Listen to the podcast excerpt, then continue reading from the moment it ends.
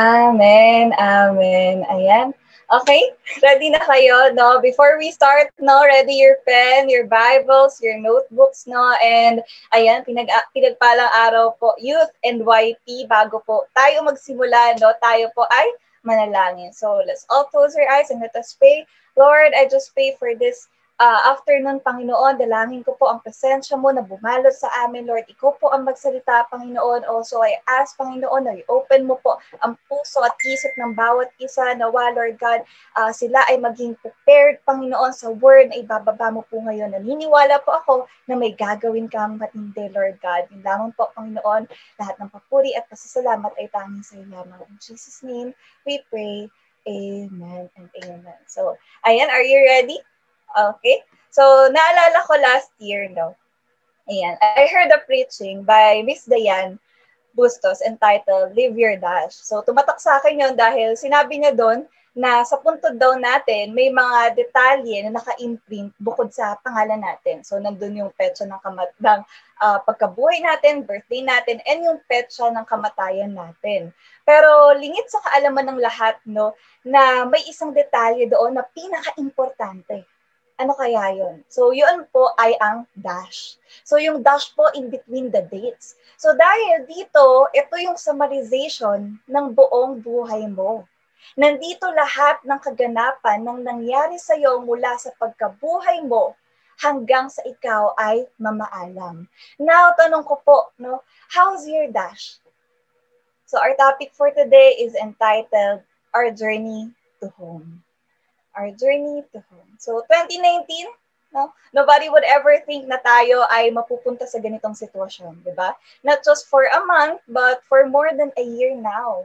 Wala ni isa sa atin yung handa no nang dumating ang COVID-19. Kahit ako po, habang pinapakinggan ko tong Live Your Dash last January 2020, I never imagined that that would be the start of the pandemic.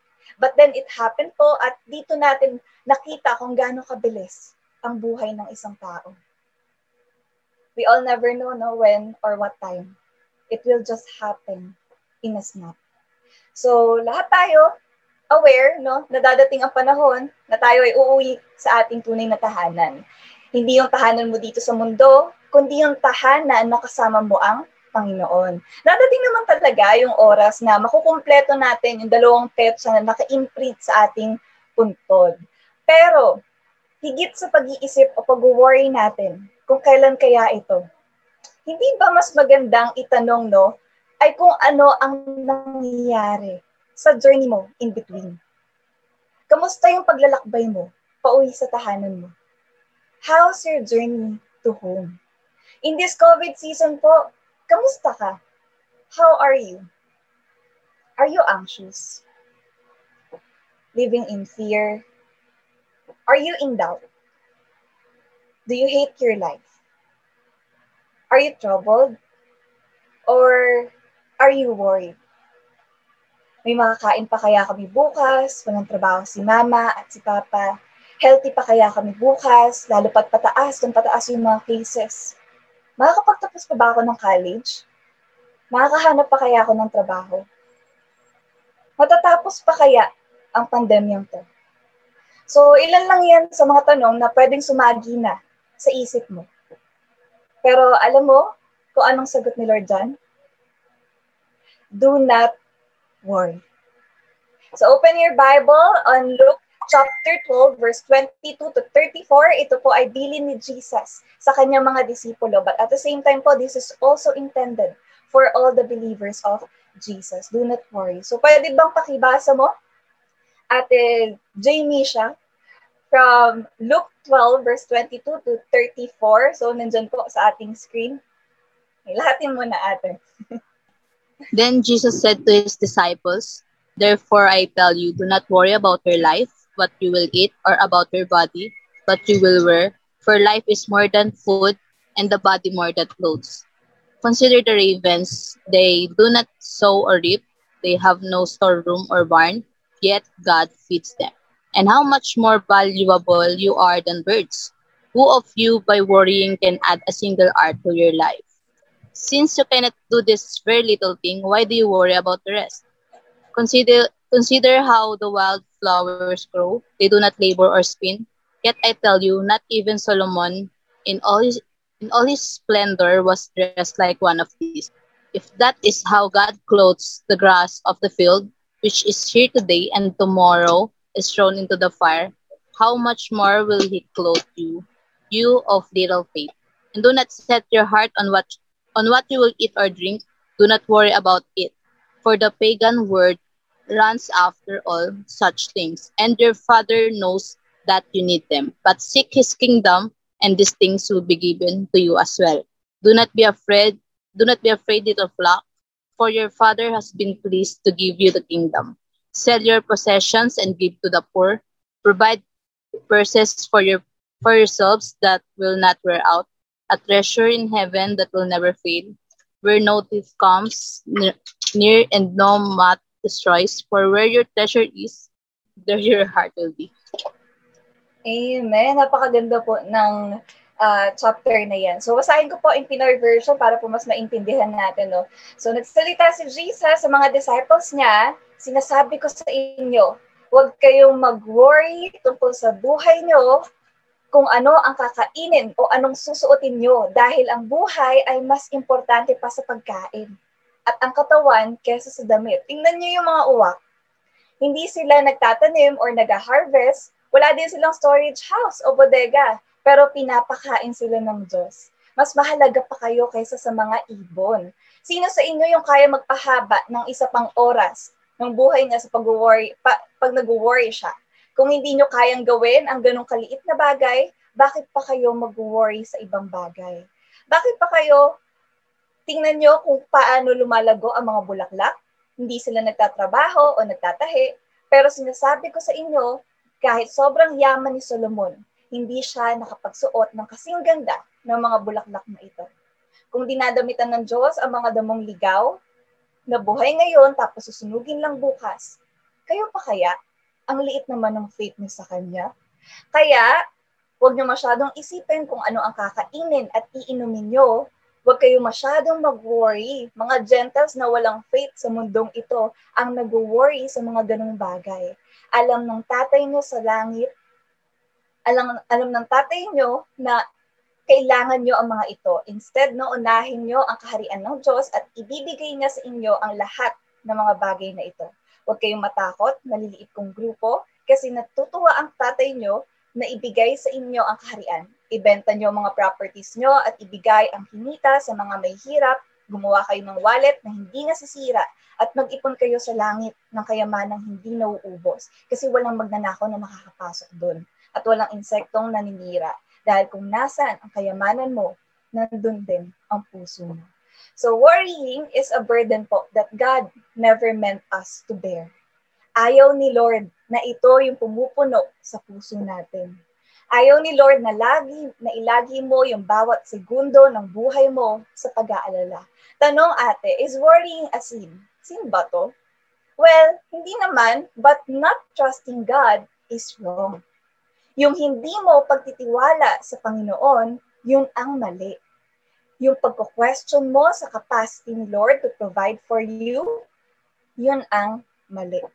At ayaw ni Lord no, na igugol mo yung buong buhay mo sa mga bagay na ito. So binasa natin chapter kanina, no, may mga paalala dun sa Jesus. Ano-ano iyon. So let me share to you the three do nots. Okay? Are you ready? Ayan. Heart react nga kung ready na kayo. Okay? So number one, do not worry. Number one, do not worry. Sabi sa Luke chapter 12, verse 22 to 23. Ulitin ko lang yung binasa ni Ate Jamisha, no? Then Jesus said to his disciple, Therefore, I tell you, do not worry about your life, what you will eat, or about your body, what you will wear, for life is more than food, and the body more than clothes. So there is more to life than the things that you are worrying about. Hindi ba mas importante ang buhay mo kaysa sa mga bagay na inaalala mo? Sabi nga ni Jesus, no, yung mga uwak nga, hindi mo nagtatrabaho Pinag, pero tingnan mo, di ba, alagang-alaga pa rin sila ng Panginoon. E ano pa ikaw? Di ba, mas importante ka sa mga uwak. Kaya siguradong hindi ka pababayaan ni Lord. Ikaw ang pinakamahalaga sa lahat ng nilikha niya. Kaya bakit iniisip mo na hindi siya hindi niya kaya mag-provide para sa iyo? Dinagdag pa ni Jesus no, in verse 25, Who of you by worrying can add a single hour to your life? Tanong ko sa'yo, pag nag-worry ka ba, natadagdagan ba yung buhay mo? Hindi naman, di ba? Actually, nasasayang pa nga. Kaya bakit mo igugugol yung sandali ng buhay mo sa pag-aalala sa mga bagay na kaya namang i-provide ni Lord? Sabi ko nga kanina, yung journey o yung dash ng buhay natin, maiksi lang po. At hindi mo tiyak kung kailan matatapos. So bakit mo pahayaang basayang ang bawat sandali nito? Kaya mula ngayon, no, from this afternoon, no, tigil mo na yung pag-worry mo. Tigil na natin yung pagmumukmuk natin at kaiisip sa mga bagay na inaalala natin. Enjoy life with contentment and trust in the Lord. So masyado pong maiksi ang buhay para magmukmuk ka. Masyado maiksi ang buhay para sumpain mo ito. Huwag mabahala sa kakainin at susuotin mo bukas mabuhay tayo ng kontento at nakasandal sa Diyos. Habang nag-aaral, nagtatrabaho, nagnenegosyo, at nagniministry. Amen? Amen ba? Ayan. So number one, do not worry. Number two, do not run out of faith. Do not run out of faith. Luke chapter 12, verse 27 to 28. Consider how the wildflowers grow. They do not labor or spin. Yet I tell you that even Solomon in all his splendor was dressed like one of these. If that is how God clothes the grass of field, which is here today and tomorrow is thrown into the fire, how much more will He clothe you, you of little faith? Naku, little faith daw.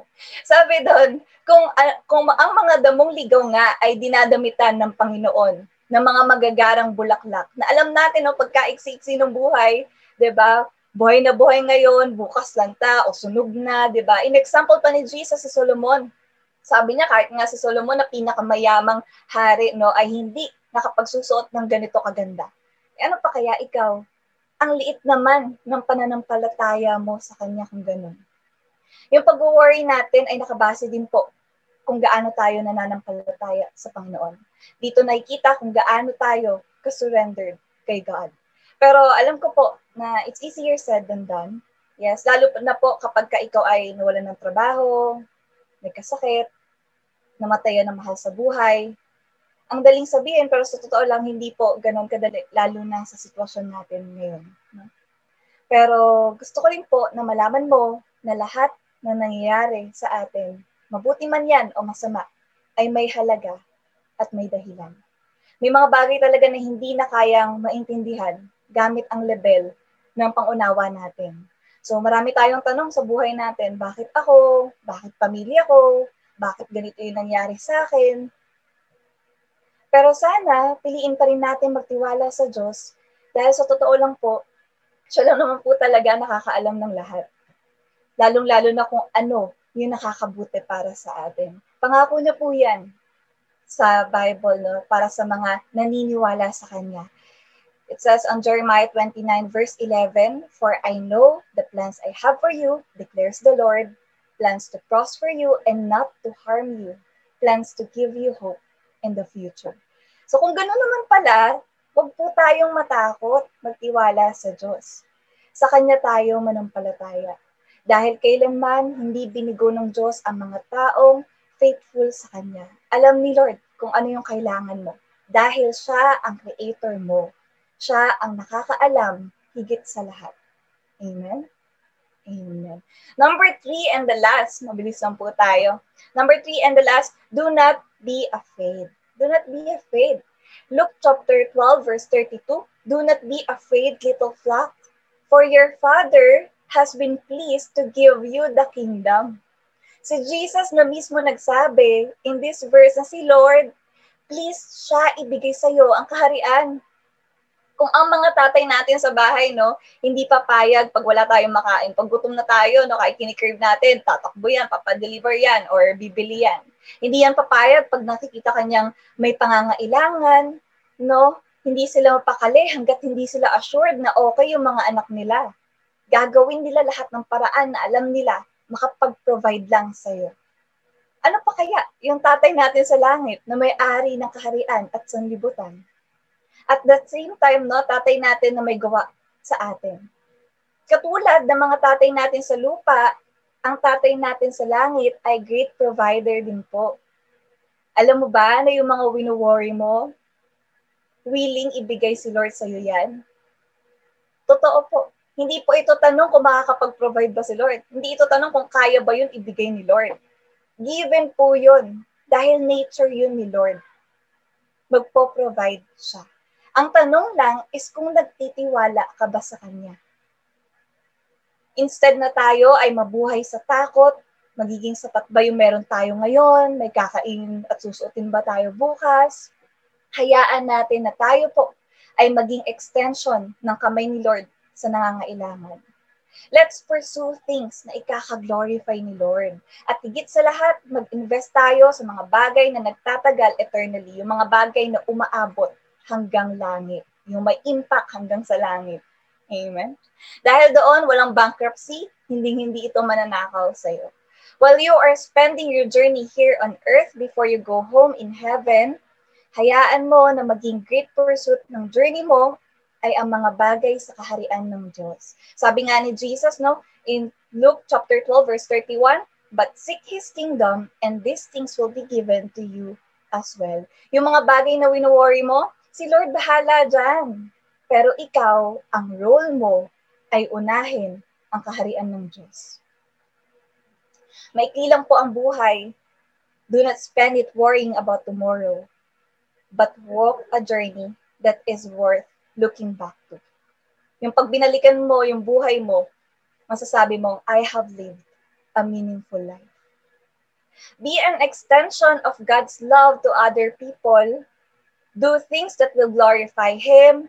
Make an impact to your generation. Invest in these things.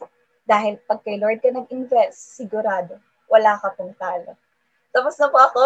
Mabilis lang po tayo. So, let me pray for you. Pikit po ang mata lahat, no? And as you close your eyes, no?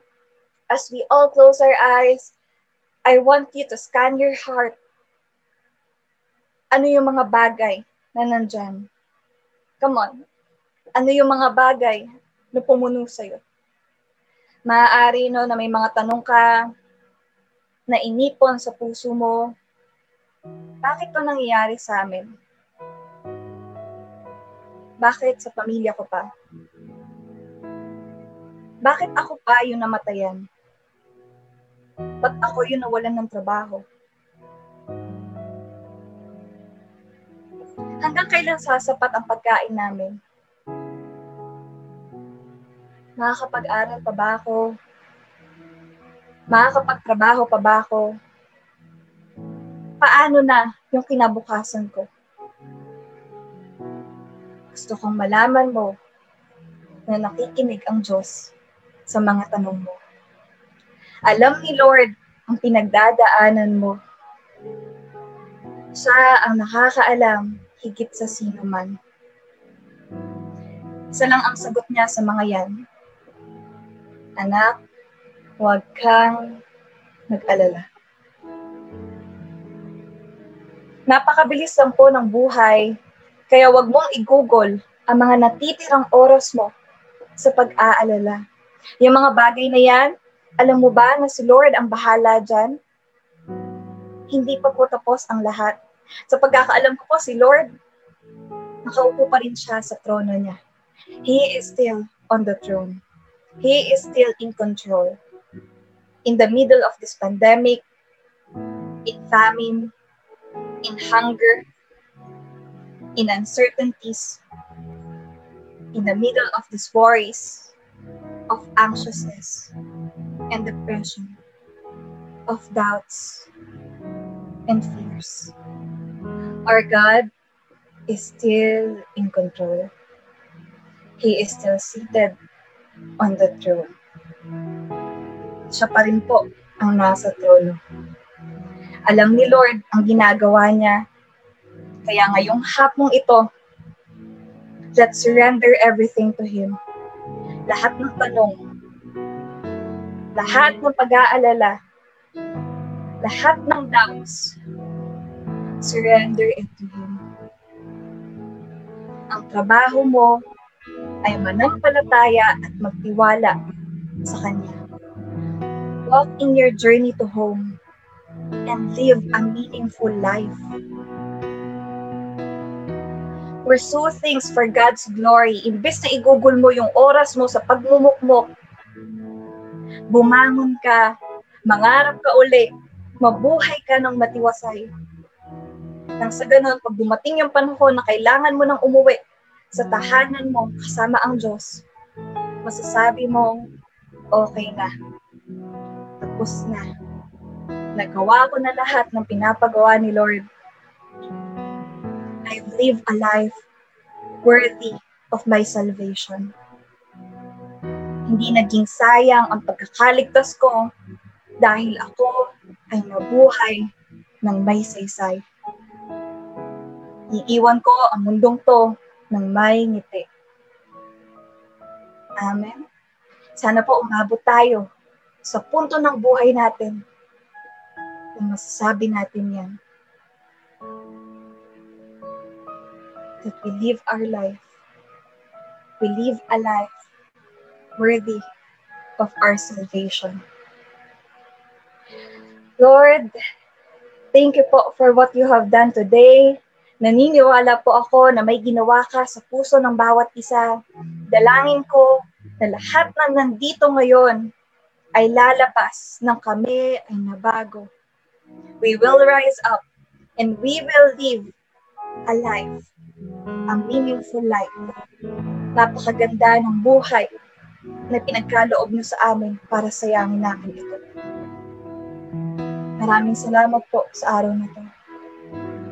Thank you, Lord. Thank you, Lord. Proteksyonan niyo po ang bawat isa. Proteksyonan niyo po ang lahat na nandito, pati na ang aming mga pamilya. We surrender everything to you, God. You know what you are doing and you are still in control. Kailangan po, Panginoon, lahat ng papuri at pasasalamat ay tanging sa iyo lamang. We honor you, God. We love you. In Jesus' name.